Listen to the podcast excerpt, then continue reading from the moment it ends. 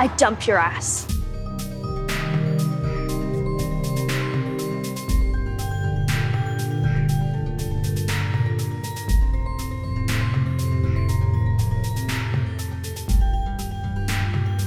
Welcome to the Upside Down Podcast. This is Ash. This is Tori. And guys, today we are going to be talking about Stranger Things Chapter 2, The Mall Rats. Again, I know you guys are excited for it, Tori. Are they excited for it? They are excited. But before we get started on this episode, we want to go ahead and mention a little bit of news. First, we want to say thank you so much to everybody that came out to Strange Saturday. It was a crazy big success. The planners and organizers, and us included, we were expecting maybe 200 people, maybe 500 people, because the exhibit's been open for a while, but it's just kind of had a trickling of people coming in. 3,000 of you showed up. 3,000 people came in throughout the door. It was really exciting. I got to do trivia the first thing in the morning. We had about 50 really rad prizes that we gave away. And then we did a costume contest, which was phenomenal. You guys looked amazing. And we really wanted to say thank you for coming and supporting the podcast. Thank you for supporting the cast and the crew that work on the show because they were there. Thank you to all the cosplayers and the fans that came up and asked me to take selfies with them. Tori came a little bit later in the day, so I apologize. She had a she had work the night before, but hopefully some of you got a chance to meet and talk to her and see Kilby. It was so much fun, and I really want to say thank you to the following people. A huge shout out to Carla Ledgerwood. She works at the Jimmy Carter Museum and she planned the majority of the event. She is an awesome lady, an awesome person, and you know that museum exhibit is going on until December. So we highly recommend that you go see it. If you're going to Dragon Con, go ahead and get tickets to it. Also, we want to give a big shout out to the following people. Tori Worley, Brett Wilbanks, Karen Cisse, Candace, Kat, and Victor. and then the little girls that we play at the end of the podcast. So during the event, a few of you came up to me and we recorded some pieces. I kept one from this group of little girls that came up, and I'm gonna play that for you at the end. It's adorable. They're nine years old. They are gonna tell you everything that they think about Stranger Things season three. so look forward to that at the end of the show. Also, we want to give a big thanks to Atlanta Movie Tours. They have a new tour happening right now in Atlanta called Atlanta Upside Down Tour, and it is fun.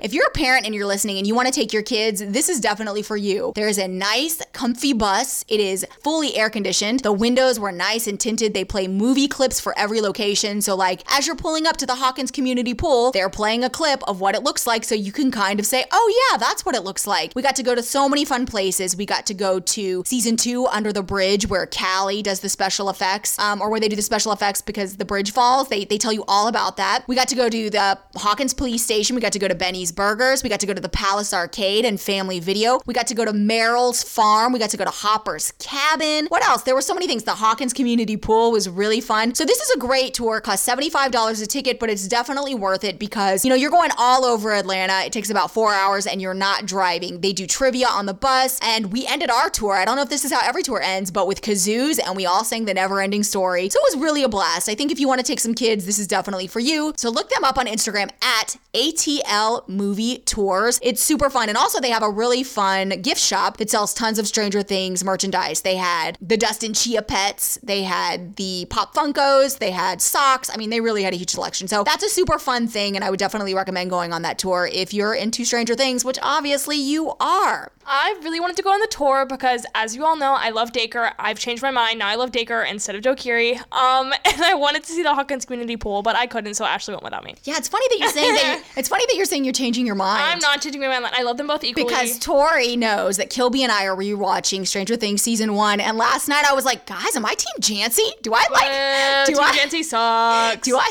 like?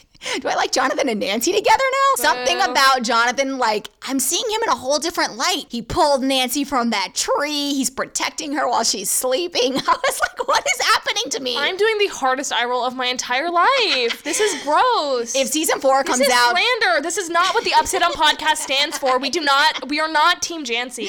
I know. That's why it was so upsetting. I was like, I think they're cute. You know what would be funny is if season four takes a long time to come out and Tori and I go through all of season three. If we go back and we review season one and it's like, that Demogorgon, you know, he's actually a nice dude. They pulled him from his Right. planet. He's just eating people because there's nothing down here for him to eat. So maybe you guys can look forward to that in the future. We also have some really fun interviews coming up, guys. We are going to be talking to Tori that Tori mentioned earlier. She plays Millie's photo double and she's her stand in for all of season three. It's really amazing. When you see her in person, you're like, wow, that girl really looks like Millie. And then you're like, oh, that makes total sense that you have the job that you have. We're also going to talk to pool mom Cara Mantella. She plays pool mom Liz. She is amazing and I love her and I'm very excited to talk to her. And last, we have a really fun episode, which I mentioned on last week's episode, but uh, we're going to be talking with Brooke, Jack, and Emily. They are three extras that you guys are probably familiar with in the fandom, but they were on the show at least collectively more than 30 days and they've got some really cool stories and they did a little interview for us. We actually already have it. We're just trying to figure out when to send it into the world. So get excited for that, guys. And next, we have some corrections from episode one. As you guys know, Tori and I think we know a lot about Stranger Things. No corrections. I said what I said. And sometimes said we do, I and said. sometimes we don't. Well, these were things that you and I were like, what does this mean? What? I don't understand this. And so you guys send us some letters to correct it for us. So here we go. Matt Helm sent us an email titled Snooshing It Up. And I was like, yeah, Matt Yeah. gets it. Matt gets it, snooshing. So he says, Hi, Ash and Tori. I enjoyed your take on episode one of season three, and I'm looking forward to hearing you talk about the rest of the season. I had a couple of things I wanted to mention to you to see what you thought about them. All right, Matt, let's hear it. When Dustin records the secret Russian message that the Scoops troop eventually decodes, there's music playing in the background of the message. The show cuts to the Russian soldier in the base making the transmission from the radio room deep underground. If he was in the base when he made the transmission, how did the toy horse music end up on the transmission? Ash, you have firsthand knowledge of the horse, so maybe you can figure this out. It seems like a transmission from underground wouldn't have any mall noise bleeding into it, but maybe the horse music is just really loud. What do you think? Is this a plot hole? I think it might be. I can tell you from my experience that when Kilby was sitting on the horse, there was no music. It was basically like they turned the horse on and it just sounded like a mechanical horse. It was like, "Mrrr, mrrr, mrrr." It was just like the horse moving. time, I'm sorry. I don't think they. It was like "Ring, ring, ring." we didn't we didn't have any music, so I definitely think that was um, I don't know if it's called ADR when you're adding music to it, but it definitely wasn't there when we were shooting the scene. So I don't know, but I think that in general that also doesn't make a lot of sense because a mall would have several floors and it would be very thick, and if you had a secret Russian layer underneath the mall, you would definitely have some padding between the mall and that layer. So unless the Russians were like up on the level where the Indiana Flyer horse is playing the music, then you're probably right. That probably doesn't make a lot of sense Are that you would be able to hear it. Okay, so are they? I can't remember the shot like exactly. Are they broadcasting it or are they recording it? Like, is it playing on a loop or is there somebody like saying it at all hours of the day? Because if so, like one of the fake like security people that's like actually a Russian that's working inside of the mall could be saying it like over a radio and they could be like walking by the horse or just like speaking it into like a mic. Yeah, that's what I think makes the most sense. This question actually doesn't really go to this particular episode just yet, but there is the scene in episode two where Robin and Dustin are pretty proud of themselves for figuring some things out, and they're like, "It's gotta, it's gonna be figured out by a genius." And then Steve sees the horse and realizes that the music is what they're hearing on the tape. So that does happen in this season, but yeah, I don't know. I guess we don't know the answer to that. It does seem like the music would have to be pretty loud to bleed under it. I think that they would have to be walking by on the same level. You know, when we were shooting, it was just it was quiet and it was all electronics. We didn't you couldn't hear anything else. Thanks, Matt. That was awesome. We also got a message from Joe who says, Hey guys, just finished great episode two. Two things. Dustin as gold leader is likely a reference to the OG Star Wars, which is crazy because Tori is a massive Star Wars fan. So I don't know how, because I was like, remember, I was like, why, Right. why is he gold leader? Why isn't he pearly whites? And I think Tori just probably was asleep because she would have known that. But he says it's probably in reference to the OG Star Wars. In regard to our dear Steve, he has lost his mojo and his confidence. It doesn't matter that he's attractive. He doesn't feel like hot stuff anymore, and that's why he acts cringy with the ladies. I thought maybe you underemphasized how much Steve is just in his own head and acting like a sad sack. Nobody wants to hang out with him except good old Dustin. And I was like, hey, Joe, thanks for the corrections. And he said, hey, it's not so much a correction, just that you didn't probably know the Gold Leader reference. And I think there's fair room to debate most of the characters because we are introduced to a lot of them being in very different place and situation than the last time we saw them. You guys have by a mile the most thorough analysis, behind the scenes knowledge, and trivia out there. Keep up the good work. So when I first saw it, Whoa, whoa, whoa! Saying I don't have the knowledge about Star Wars. Come look at my room. no, what we're saying is in that episode we Yeah, we acted well, like I- we didn't know. yeah, That's why I didn't. I literally was not even thinking about it. That's a good pickup, though. Yeah, that's why I was saying it was so funny when they told me. I was thinking, I'm shocked. Tori didn't know that. I know. And then I remembered you were tired because you were working, and I was like, you know what? She probably was just like phoning it in. So thanks for that. That was really great. You know, sometimes when Tori and I are watching it, I think it's even just like watching season three, or I'm sorry, season one right now with Toby. I'm catching things that like I've seen the show so many times, but I haven't watched season one in like maybe two months. And I'm catching things that I just didn't realize were there before. And it was like, how did I miss that? You're also watching it from a different perspective because you're trying to like explain things to Gil because she's like, why is Hopper doing that? And so Oh, you have to explain to her why things are happening. She did not like when Eleven threw Lucas into that car. She, she was upset. She turned her eyes away. She did not like it. Aw. Uh, and she thought it was funny when Nancy was like, Jonathan, can you get just get into the bed with me? And I was like, it's not like that. um, but anyway, the reason that you're here, chapter two, The Mallrats. A lot of you thought that The Mallrats was a nod to Kevin Smith's movie, The Mallrats, but I don't think that it is because that movie didn't come out. That was 1995. and there was a lack of rats in the mall. I Um, think that that was probably just a term used in the 80s because kids were always just hanging out in the mall. So the episode starts on the steelworks. It's a really intense opening. It's Billy and he's being tossed around because as you guys will remember in the last episode, he was sucked down into the whatever, into the darkness by a monster. So they're picking up there and he runs out into his car and he drives off and he runs to a telephone booth and calls 911. And right as the lady picks up and she's like, "What's your emergency?" he starts to flash back. And before he even is able to answer, he hangs up the phone because he realizes that he's in the upside down. Like it's blue. He sees the like little snow falling or whatever. And he's screaming. He knows something is after him. He knows something is there, but like he doesn't know what it is. So he's screaming, What do you want? What do you want? Guys, do I sound like Billy? What do you want? Oh no no no! The fans love my voiceover work. Ah. So he turns and he sees another Billy, and that's when it rolls to the credits. And I think it was an army of Billies, right? Yeah. There was definitely somebody in the shadows, and I think it was an army of Billies, but there's definitely another Billy that's there waiting for him. So we see the credits, and then it opens up on 11, and she's pacing back and forth on Hopper's cabin, which, side note, when I went to visit the cabin last week, it's a completely different door. So in Hopper's cabin, it's like a reddish brown door with kind of like a window in it, and the door that's currently on the property is a green door, but it's still the cabin. So don't go there and be like, oh no, it's the wrong place. I think they just probably switched out the doors for a door where someone could look out the window. But Eleven is pacing the porch and she's obviously looking for Mike, and it's so funny. She calls him, and um, Mrs. Wheeler answers, and Eleven says, "It's 9:32. Where are you?" I don't know that we can do this clip justice. It's so funny the way that Mike is yelling at Mrs. Wheeler. I think that's probably my favorite part of the clip. What do you think? Yeah. Hello, this is the Wheelers. Yeah, just a sec. Mike! Phone! Okay.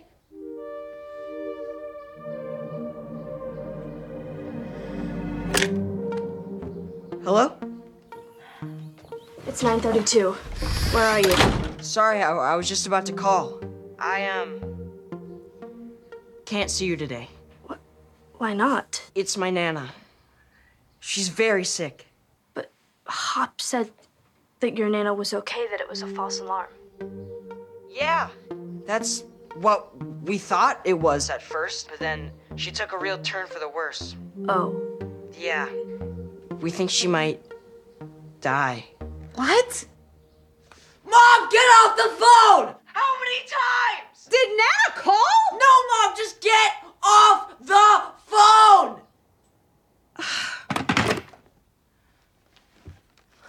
Sorry about that. Is that your mom? Yeah, she's so upset she's making no sense because we have to go to the nursing home to see Nana.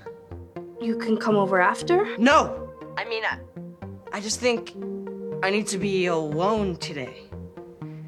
With my feelings? Do you lie? What? No! Friends don't lie. What, Mom? My mom's calling me. Better go. Talk to you tomorrow. Miss you already. Bye. It's like a running theme for Mike to yell at Mrs. Wheeler. I know. I just saw like a long thing on YouTube. I think it was like a two minute. Well, Stranger clip, like- Things just put something else out where they showed like all the different seasons, how he's always like, Oh, Mom! yeah, yeah. It was like Mike yelling at his mom for three minutes straight. It's so good. But I think what I love the most about this moment is that when Mike hangs up the phone and Eleven is really distressed and Hopper goes, Is everything okay? And she's like, No. Or she says something. I don't remember, guys. And she goes into her room and she uses her little power to slam the door shut. And he's like eating some cereal and he's just smiling to himself. And then it shows him in his car and he's Ugh, like, one of my, my favorite scene of this season. and I don't like, know why. and you don't mess around with Jim. That made me laugh so hard. I also really love it when he, mm, the transition that they make when he goes into Melvald's and he's like, this is the first day in six excruciating months that they will not be seeing each other. And Joyce claps for him and he's like, oh no, no. David Harbour plays that scene so good. It's so, so funny. And that's why I think it's funny when people are like anti Jopper. It's like their dynamic with each other is so good. I mean, I know that that could just be a good dynamic as friends. I think what put a wrench in it was Bob, like bringing Bob in, like showing that she had kind of like a soulmate, kind of put a wrench in that. But I still thought that that moment was hilarious. It really it cracked me up. And of course, he asks Joyce to dinner at Enzo's at 7:30, and they have the funny banter about it being a date. And then they, you know, work with each other, and they eventually decide that they're going to meet at 7 p.m. Hopper is asking Joyce out to the date, and they're kind of confirming that they're going to go out. He gets a call from City Hall that he needs to get down there right away. And, you know, he's walking out and he bumps into the magnets. One of the things I think is weird is that he bumps into the magnets and they're all on the floor and he's just like, clean up at aisle five. And she's like, all right. But it's like he wouldn't turn around and help Joyce. He would just, Right. I guess he's in such a high that. He's he's so excited to put on the Magnum PI outfit that he can't really like think about the magnets right now. I think he's just so excited. He's like, Mike's out of my house. Joyce and I are going to a dinner. Life is looking good, guys. So, you know, he heads on down to the city hall, and Joyce is noticing all of the variety of fruit magnets that are all over the floor. And she starts to do the thing where she's like, they're not sticking, they're all falling down. And I guess because you live in Hawkins, that's weird, but I would just be like, I, I would just be like, oh, these magnets suck. these are some old ass. the yeah, I'd be like, these are some old ass magnets. Like, Right. They don't work Garbage. anymore. yeah, that's what I would think too. And of course, we move over to Nancy. She's pouring coffee and she's looking at you know about the rats. So she's in the office and the guys are like, "Oh, Nancy Drew," and she of course is like, "Got this call about these diseased rats and I've got to go check it out." And so she tells the editor that she's having, "I'm having some girl problems," and the guy spits up his coffee like, "Not girl problems." oh no! I always think it's funny when the '80s men in these episodes are like, "Oh, women are stupid and gross," but like you mentioned, girl problems, and it's like, no, no, we can't, we can't be bothered with this. And of course, she busts in on Jonathan again in the dark room. yeah. She hates photographs. Consider it. she hates photographs. She Nancy hates photos. There's a part later in this Why episode. they hate these cans. They hate these cans. There's a part, guys. That's the jerk. For those of you who don't know, Please don't watch that movie. It does not hold up. Please don't watch it.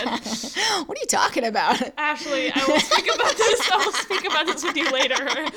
That movie still works. No, anyway, there's a part later in the episode where they're at Mrs. Driscoll's house and Jonathan's trying to take pictures of Nancy holding the fertilizer and she gives him this snoosh look like, snoosh, we're bringing it back, where she's like, why are you taking a photo of me? And it's like, why did you interrupt him to come with you from the dark room if you didn't want photos? Nancy hates photos. Hashtag it. She hates dark rooms. So she tells the editor she's having girl problems and she busts in on Jonathan and they get into the car and he's basically like, there's like a little bit of inconsistency in how they talk about their work. Like Jonathan is like, they're gonna hate this idea. What if it doesn't work out and we get fired? And Nancy's like, well, then we'll never have to work at this stupid place again. And it's like, uh, are you working there or are you interning there? I think we had this conversation last time, but the way they talk about then it. you can fire an intern. Right, but it's a little bit of a different thing because if you're interning, it means you're kind of being there by choice because you either want to learn or do you know what I mean? But Nancy's saying we never have to be here again. It's like it's confusing with the talking. So they head out to Mrs. Driscoll's house, and then we get the Starcourt Mall montage. And guys, look for my brown haired dude with the beard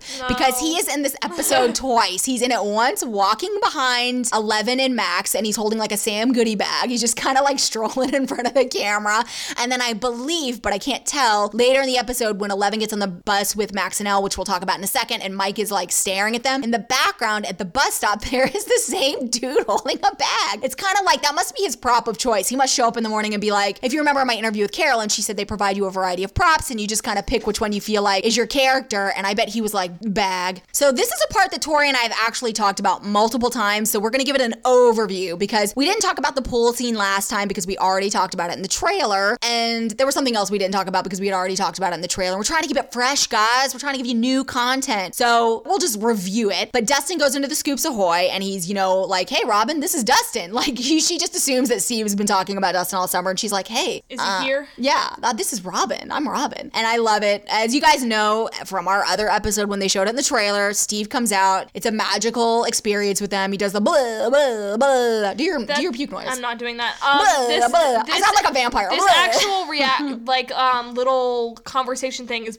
like blown up on the app TikTok. Like a lot of people will do like um like different versions of it. So it's just the same audio. It's like, "Hi, I'm Dustin." She's like, "I'm Robin." He's like, "Is he here?" And he's like, "Henderson." And it's like people will do it. It's like me when I show up at my girlfriend's house looking for her little brother and like things like that. And I just see it all the time. So I have this like scene memorized in my brain. It's a great clip. It I mean, it's excellent. I don't know. I'd be curious to know if we ever got to a chance to talk to the writers, like if they wrote that in or if they were just kind of like, you know, Dustin's gonna come back. You guys are gonna do a fake kind of like sword fight or like something like I would. I'm curious how much of that is improvisation. Improvisation? Am I saying that? Am I saying that right? No. I'm certain it was improvised. It's I'm really good. Almost certain. Because you know that that Joe Keery and Gaten have a really great relationship on and off camera. Yeah. And, you know, Joe has been quoted as saying Gaten's one of the smartest people and most interesting people that he knows, especially for someone so young. Not that he's super young anymore, guys. He's got a girlfriend and they're always smooching it up on Instagram. Sorry, that got a reaction. I couldn't help it. anyway, that scene is great. And then we switch to them and they're talking in the booth. And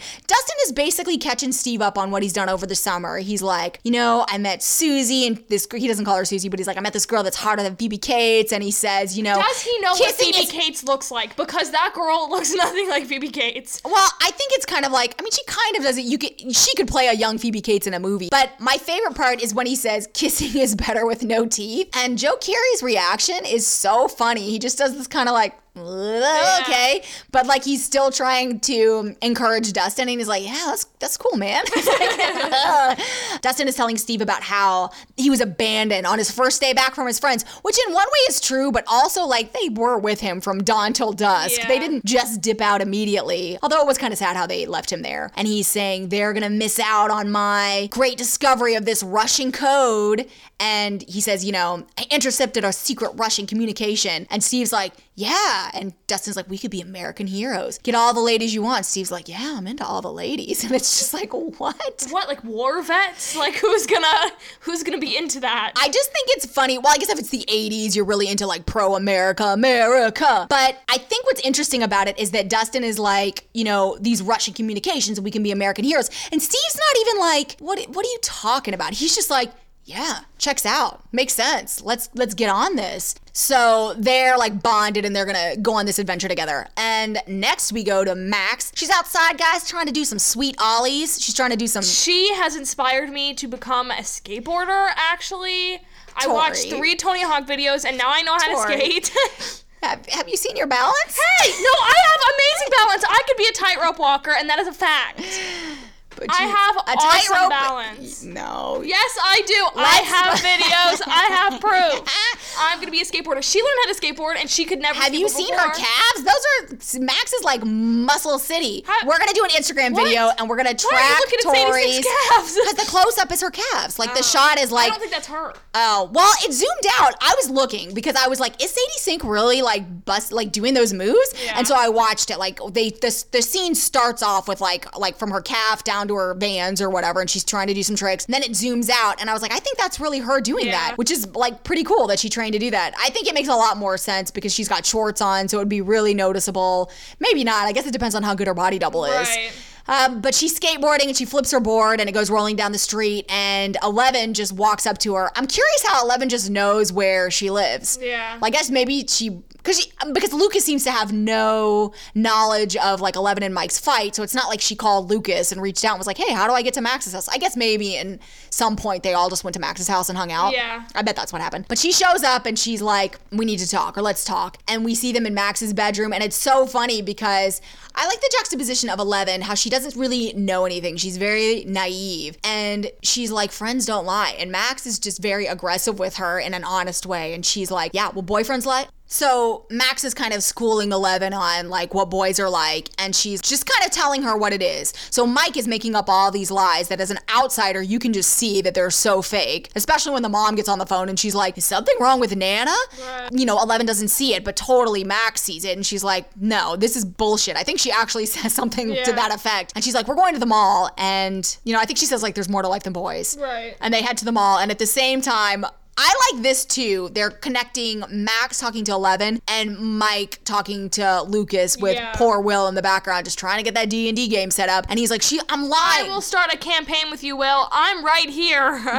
he's like, she knows I'm lying. And Lucas is really funny. It's an interesting thing where he's like, Max has dumped me five times and I've won her back every single one. I think that's really funny. It tells a lot about their relationship, but it's also. That's a lot of they're teenagers. Yeah, they're they're kids. But I really I like that. And I like how Lucas is just kind of like noob to Mike, like, well, I wish you would have come to me with this. I could have helped you. And so they all head out to the Starcourt Mall essentially and they're gonna fix this. Lucas is like, I can tell you how to fix this. Then we're at the Hawkins community pool with the pool ladies. This is pretty cool because my friend Kara, you guys know, is in that scene, and I didn't realize she had a name. I just considered I thought she was like pool mom number two. And uh, Carolyn's character, Winnie, says Liz. And so I was like, oh, cool, she's got a name. And they're, of course, waiting for Billy. And she's like, so the pool moms are chilling and they're getting aggravated by Heather because she's bossing everybody around in the pool. And they're like, don't worry, guys, it's almost showtime. And Billy comes stumbling in. Obviously, something wrong with him. He doesn't look at the people, he goes straight into the pool house. And Mrs. Wheeler kind of looks at him and thinks maybe he's upset that she stood him up the night before. She's not really sure what happens. So she follows Billy back. And FYI, Kara, she looks fantastic. Like, Yeah. I, I, she looks great. I mean, she's almost 50 years old and she looks amazing. So Yeah. I want to work out with her. I want to I want to learn I want to I want to learn her ways. Uh, she does that really funny jazzercise video that they put out Mm-hmm. and it's so funny. But um so she follows him in and she's basically telling him like I'm really sorry that I stood you up. I hope that you understand. And the whole time Billy is just having a freak out. He's like, I am Demogorgon. yeah, he's He like sweating, and then they do the scene where like he bashes Kara's head. That's a great scene. It was horrifying. Yeah, but it's a great scene because it looks so real. I don't know. I, I wanted to slow it down and kind of watch to see how they did that. If it was like a stunt Right. person, or maybe it was there was some soft padding on the shelf, and so maybe she actually did slam her head into, but it was like soft padding. Because you remember in season one, we were talking to the guy that owned the store outside of where Jonathan and Steve fought, and he was like, "That was just rubber asphalt. They put rubber Yeah. down everywhere, so it looked really real." I bet that was the, the case there, or maybe it was a stunt lady. But that freaked me out when I watched it initially because I was like, "Oh no!" Yeah. And then a second later, it's obvious that that's just the feeling that whatever's in him is giving him that he needs to smash her head, but he doesn't want to. And so, you know, he looks at her and he's like, "Stay away from me, Karen." And he walks out and she looks really sad.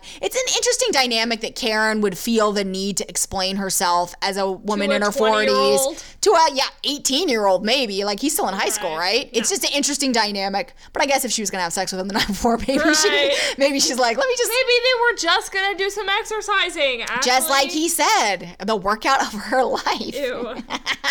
And then Erica, we go back to the Starcourt Mall. A lot of like interweaving between the scenes as usual, and it's Erica, and she's asking for yet another scoop. And Robin is getting frustrated. Where is she getting the money for this ice cream? They're free. She's getting the samples. Oh, yeah, yeah. Remember, Yeah, Robin's yeah, like, "Didn't you already eat the sample?" And she's like, "Yes, and I would like another one." And then Robin's like, "Steve," and so she decides that she wants to like, you know, switch with Steve, and that's a quick. That's really quick because then we go back with Jonathan and Nancy and they're entering the Driscoll house. This is a really interesting shot because they're walking in and Mrs. Driscoll answers the door. I think we told you guys before that that actress is phenomenal. Love her. And they do one long camera shot through her house until she takes them down to the basement where the fertilizer is. And she's like talking to them about the fertilizer and Nancy's looking at it. And then Jonathan tries to take that picture where Nancy is like giving him the snoosh look. And all of a sudden they hear this thing. This is an interesting way that they directed it because you hear the noise, right? You hear some kind of horrific noise, a cage rattling. Yeah. And Jonathan and Nancy look spooked, like they're scared. And Mrs. Driscoll just kind of like laughs and she's like, oh yeah, I caught one of the little bastards. Yeah. She says it just like it's, oh yeah. I murdered someone. Like she just says it so casually, like it's not a big deal. You know, then we gotta wait to see what happens. We go to Hopper. He's in City Hall. Like I guess he's made his way over and he's waiting for Mayor Kline. And he sees the Russian walk by him. You can see the back of him. And Hopper kind of takes note that he's there and Right. is like, that's kind of interesting. So he goes in with Larry Kline and he says, you know, the small business owners are mad. And Larry Kline is basically like, they're just mad because I opened the Starcourt Mall and there's all these great jobs and now their businesses are being closed. And Hopper's like, yeah, like, Exactly, of course, that's, yeah. that's the reason. And he does this thing that's like, I'm going to give a huge 4th of July party, or I think he says Independence Day is in four days, and I'm gonna throw the biggest party that this city has ever seen, and I'm gonna throw out all the stops. So basically, like, that's what they're gonna remember. They're gonna remember this mall, they're gonna remember the huge events that I throw and how fun it was. They're not gonna worry about this small group of people that lose their jobs and their businesses and their homes. So he's just kind of snotty, and then he gives Hopper this little, like, um, smile, basically telling Hopper, like, you've gotta remove them because they can't protest because they don't have any permits. And Hopper's like, all right. And then Hopper, like, shoves some dude into a car, and he's pretty mad. And then we see Max and Eleven getting off a bus, and they're at the mall. And it's got a beautiful pan of the interior of the Starcourt Mall. And we see the boys passing them there too. The girls go to the Gap. I don't know how much of this we should talk about because I feel like we've talked about that scene, this whole montage scene with them before. It was in the trailer. Like, you know, the girls go to the Gap and they try on the different clothes. And I heard from someone that the outfit that she wears at the end where she's in the yellow Aztec shirt that you're all buying on Levi's for $75. God. so expensive. It's sold out, but it's like $75 for a cotton shirt. Come on. But um I'll probably go on. when they're back in stock. But I heard that that was one of the outfits she tried on in the Gap originally, but I guess maybe it got cut out. But you know, they're in there and she picks her outfit, which is funny because she picks that black romper with like the hot pink and the, white swirls that everyone likes. That definitely has to be something that Amy Parris, the costume designer, like custom made because it's really interesting and it's so unique. But I also was, I kind of had a problem with the fact that that romper was being sold at the Gap because it was so fancy and like different than things that are usually at the Gap. Like Gap is usually just like plain pants, Yeah. plain shirt, White shirt. yeah, Blue or pants. not that extravagant, not like a black romper with hot pink and blue swirls. Yeah. I mean, granted, I don't know what the Gap was like in the '80s, but it just looked even different from a lot of the costumes that were on the racks there that she was trying on. But maybe that's the whole thing. Is Eleven picked something that was like really outrageous because that's kind of like her new style. Truly outrageous. And there's the whole thing where it's Eleven is at the Gap trying on the things with Max, and then they're in the shoe store and they're trying on the heels, and then they're making the orange Julius explode over that girl that wouldn't dance with Dustin. There was an article that came out or a video or something that was like things that you didn't catch in Stranger Things, and one of them was that the girl that the orange Julius exploded on her face was actually in season two was the girl that denied dancing with Dustin, and they're like, and you didn't know that. And it was like every fan knew that, like we knew it immediately. Yeah, everyone knew that. Okay. but um and then you know we've got the boys at the same time. They're why would they go into a jewelry store with three dollars and fifty cents and think they could buy something from jewelry? I know like you won't understand money, but you gotta understand Buy it. the bag that the jewelry comes in, possibly. Yeah. I mean, and it was the 80s. $3 was probably worth like $6, but I wouldn't think I've got $3 in my pocket. Let's go get some jewelry. Get her like a cookie. I And then they know. and then they go to the Lovelace where it's like all the lingerie. Yes. Which is funny because they're all shocked, but they're still like, let me keep looking at Yeah. it for five seconds before I run away. I think that Noah, as Will, does the funniest take. He just kind of does this, like, no, thank you. There's a big thing going on right now where people are really curious about Will's sexuality, and we're not going to talk about it until we reach that one episode where Mike says, It's not my fault that you don't like girls. But yeah, we're going to talk about that in a future episode. But he makes a really interesting choice with his face with that with that lingerie. And so that's basically it. They're they're girls are out and they're having fun. They're having the best time. Like we don't need boys. And the boys are like, this sucks. We do need girls. And Will's like, I do need D and D. And then they meet up, you know, on the outside, and Max is like, You've got to be shitting me. And she sees them pulling out their bikes, and they go up and they confront them. And of course, we get the fabulous line Fabulous line. I, I dump your ass. I dump your ass. I dump your ass. I can't sound like Eleven. What What did you think about that? I laughed when I saw it because I was like, I bet Tori hates this. So oh my much. god. I can't remember. Okay. This is episode two. So it Yeah. was four o'clock in the morning. I think my reaction was I think I had no reaction whatsoever. I think I was literally just like, uh, great. like I and then rewatching it, I was so aggravated with it. I just it's it's too much. See, I knew it was coming because Finn posted this long thing about how he can't stand how fans post spoilers, which is funny because the picture that he posted in itself was a spoiler because it was the candy bar that I think maybe was made by It Sugar since they make most of the Stranger Things candies, but it was like the candy bar that was called I Dump Your Ass. Uh. and I was like, is that I thought th- that must not be a spoiler because why? Eleven's not going to say I dump your ass to Mike. I was like, that makes no sense. And then it happened, and I was like, all right, well, it's happening. Some people love it. Some people hate it. This season, Let us know, guys. I love this season so much, but one of my friends brought to my attention that it's very hokey. It's very, I don't know, it's very like, I love, no, I love Stranger Things and I love this season, but just re- going back and rewatching it, it's very like over the top. Like everything's way too like I don't know. Season one was very like mystery and subdued, and he likes this girl and it's cute. And then now she's like, I dump your ass. So like I don't know. I thought it was perfection. I felt like the writers ah, really captured. Going to kill you. Yeah, I don't know. I, like in hindsight, I kind of think it's funny, but initially when I first saw it, it felt so like not something Eleven would say. Yeah. And again, I guess maybe that's the point. She's she's channeling her inner Max. I can see Max saying that to Lucas like I guess five times, according to uh, Lucas. So that whole scene happens at the mall, and then you know we're switched back and we're with Joyce, and she's got a stack of like electromagnetic books, and she's trying to figure out like magnets fell at my house and they fell at my store. There must be a huge thing happening, which in real life I don't think you would do, but I guess in Stranger Things and Hawkins, you're like, yeah, checks Yeah. out, makes sense. So she's, you know, trying to figure everything out and she is like, I can't do this. And you can see like a light bulb flash in her eyes and she jumps into her green car and she races over to Scott Clark's house where he is listening to Weird Al. and he gets a first name.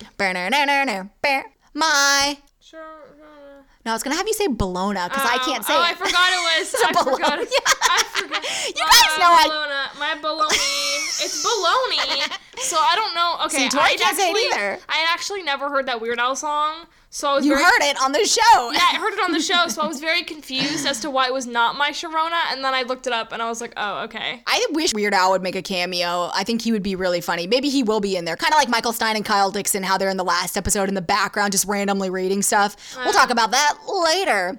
So, you know, they're going to work something out. He's basically, I'm not going to go in order anymore because I hate switching back and forth. So basically, uh, Joyce goes to Mr. Clark's house and he's like, this could actually happen. If there was a magnetic force that was big enough, it would definitely cause things like this to happen. So she's really stoked about it. They figure it all out. And at the same time, we go back to the Driscoll house and Jonathan's trying to tell Nancy, like, Nancy, there's something really wrong with these rats. And again, Nancy has no interest in Jonathan. She's just like, yeah, okay, great. We got to go. We got to go on to the next thing because I've got a new clue. And he's, you know, okay, like, let's go. And they leave. And of course, the rat explodes. No, thank you. I don't like it. It makes me sad. I don't want to see that little fake rat squeal and turn into a ball of jam jelly and crawl across the floor. I just want to see him take a little nap and fall asleep, and then the ooze slowly comes out. That's what I want to see, guys. I don't want to see it. Worse. No, it's not. I don't want to see it Watching squeal around and slowly come out of cry and cry like I'm in so much pain. It doesn't even look like a real rat. Rest in peace, little buddy. Uh, and we're going back to the pool, and Billy is like at the lifeguard thing, and nobody notices that he has a giant burn on his elbow, and it's so bad. Flakes of his skin are peeling off. It's not just like a. It's not just like a little burn either. It looks like someone like it looks bad and no one notices. And like with all the women that are staring at Billy at the pool, no one was like, "Ooh, there's looking there's at that hottie with that looking at his tiny blood pouring from his." oh no! I Looking at his tiny baby nipples, they can't. See, be Tori bothered. always says that she's not looking at people. When I was like, "Oh, you I don't look up Steve online to see his smooth chest." That's No, why she likes have Dacre. a sm- no, That's why I she likes Billy. want- she likes them smooth. Does Billy have a hairy chest? I don't know. I wasn't No, looking. he has no hair on his chest. Checks out. I'm so going to kill you. Billy goes into the bathroom. Dacre, come on our show. Tori will ask you about small nipples. What are we talking about? I was saying that everyone was so interested in his small nipples that they couldn't be bothered by his burn. This is our last episode today. uh, so Billy gets up and he is sick and he knows that something's wrong with him and he's obviously burning up. He's super hot. So he goes into the shower to take a shower. And this is where we see like the veins or whatever's happening within his skin. You can just see some kind of metamorphosis. Something's happening within his skin and he's trying to like calm himself. And Heather comes in and she's being very sweet and she's like, Billy, are you okay? Are you okay? And then, you know, the actress does a really great job of you can kind of see the fear in her eyes. It's just so realistic. It reminds me of, and I keep going back to Stranger Things season one because I am watching it right now with Kilby, but when Mike is telling Nancy at the end of episode eight, you know, she's like, Do you like El? And he's like, What? No. Natalia just does this look on her face that's so organic, like it, it just felt like really real. Like I don't know. It was great. And so Billy does the look at Heather and she realizes like something is That wrong. She's finna die. she finna be dead. Finna? Don't know. Finna. She's about to be dead. she finna die. and he grabs her and the curtain closes and we just think to ourselves, oh no, Billy. Oh no. Oh, you know what I forgot to mention? Hopper yeah, I forgot to the- mention. at Enzo's. I forgot to mention Hopper at the City Hall rally. Oh. He's standing outside and he's waiting, and uh, he gets his sweet Hopper shirt, Oh. and and his deputy is like, "That's a lot of color for you, chief," and he's like, "It's cutting edge. It's cutting edge."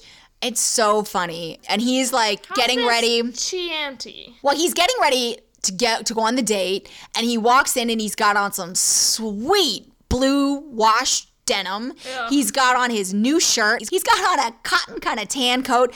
My favorite thing that I didn't pick up on the first few times that I watched this is that when Hopper walks into the door, he's kind of like patting himself down like you would like if you're fixing your skirt or something, and he unbuttons his top button of his shirt. And I was like, "Oh, Joyce is going to get a little chest here." Joyce doesn't like them smooth. I thought that was such a. I wonder again, is that direction or was that just a funny choice of David Harbour? Nauseous. That seems like something David would do. Like he just unbuttons it and he does a little a little fluff. Go back and watch it. It's really good. I'm not going to back and watching that ever.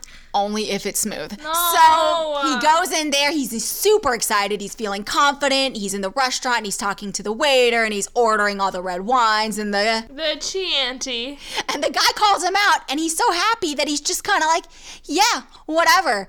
And we know that during this time, you know, Joyce is at Mr. Clark's house, she's standing him up, and it comes back to him, and he just looks disheveled, and he's just stuffing his face with breadsticks, and he's just like, I want to get out of here. And the guy's like, You can't leave with liquor. And he's like, "Ah, I'm the chief of police, I can do anything I want. Were you gonna call him? And as he's stumbling out, we see Grigori. He's sitting at the counter and he's been following him. So we know that his meeting earlier with Mayor Kline, they were up to no good, trying to hurt Hopper, and we don't like that. We do love Cary Elwes. I love you. Yeah, he's magnificent. He's going to be at Dragon Con. Should we go see him? Yes, I miss him.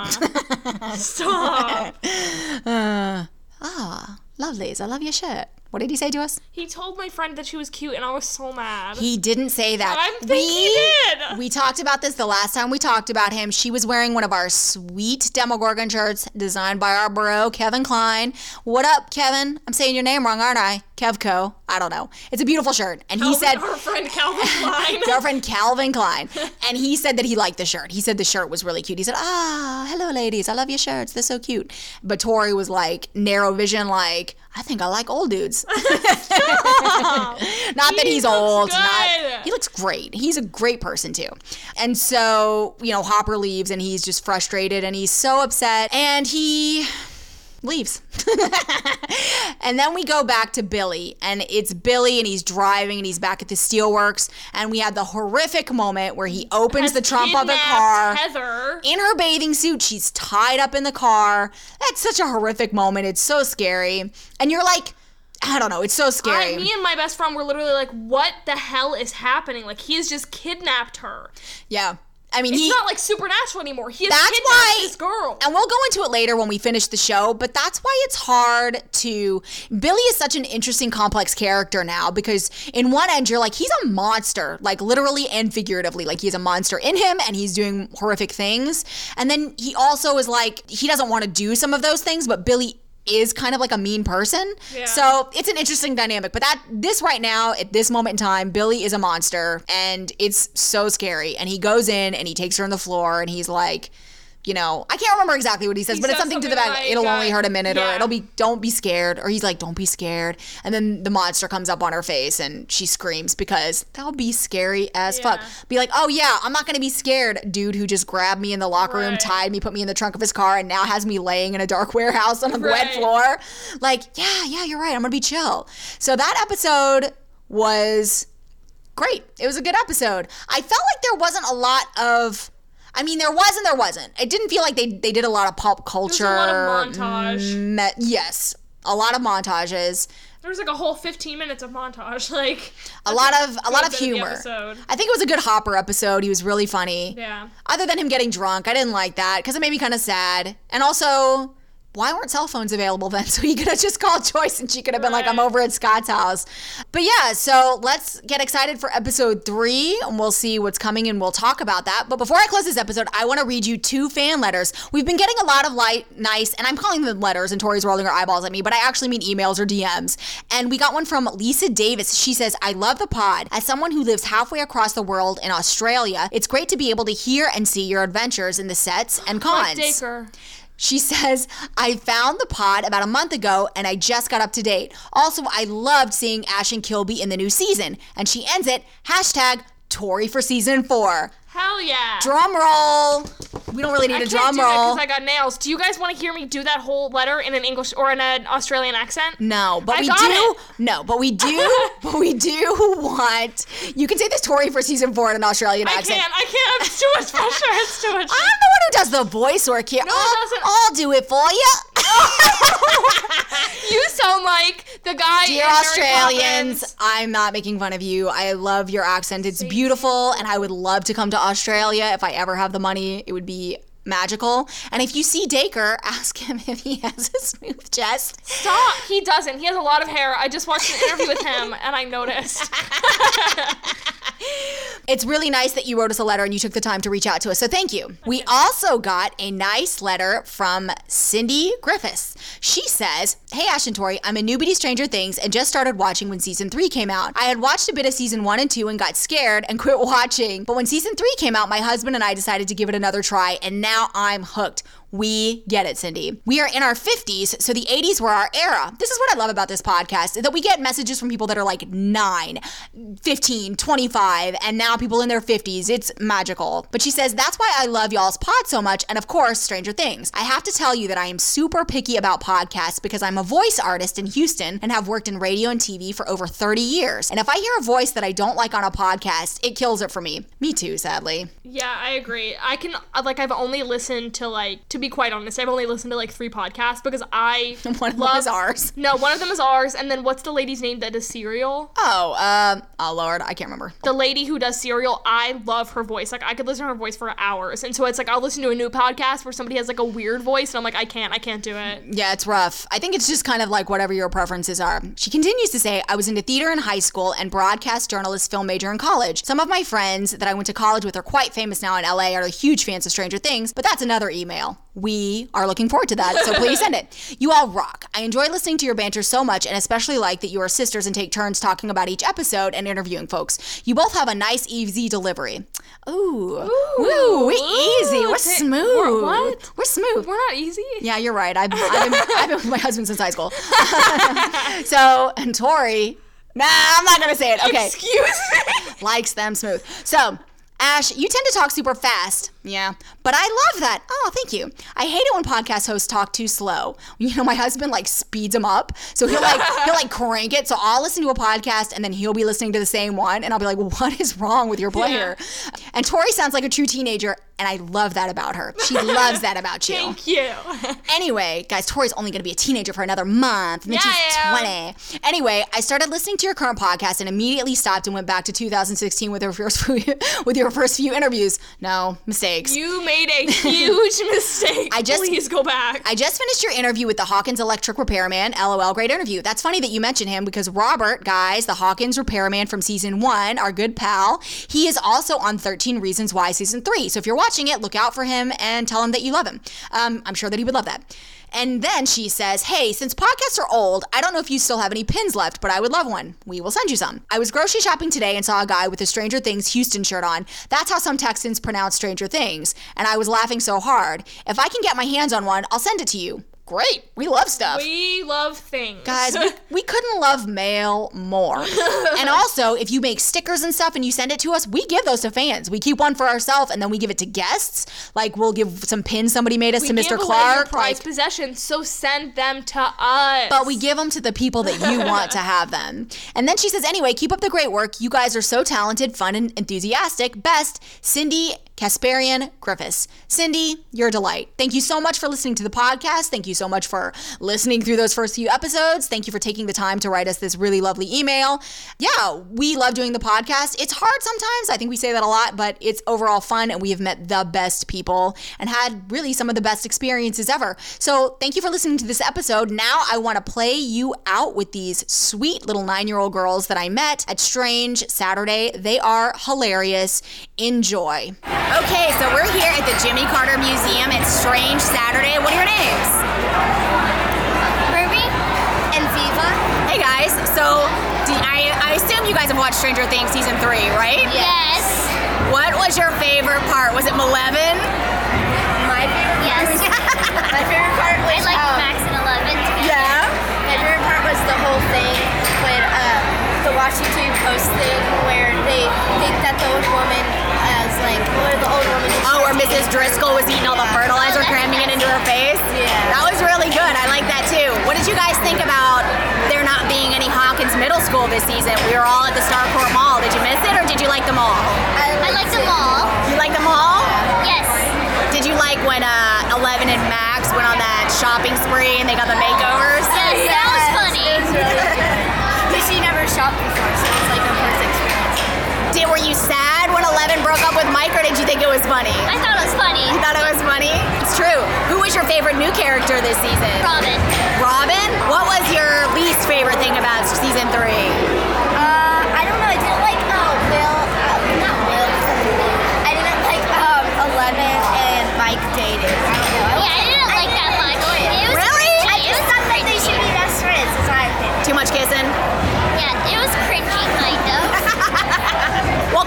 Being on the podcast and thanks for coming today. We say something to all of our fans. We always say stay strange. So can you guys say that for me? Yeah. Stay strange. Thanks for listening to the Upside Down podcast hosted by Sisters Ash and Tori. For more information, visit our website at theupsidedownpod.com. You can also contact us at theupsidedownpod at gmail.com as well as follow us on our Facebook and Instagram under the Upside Down Podcast. Episodes are released every other Monday, so be sure to subscribe. If you love the podcast, be sure to review us on whatever you listen to us on. Thanks again. Stay strange.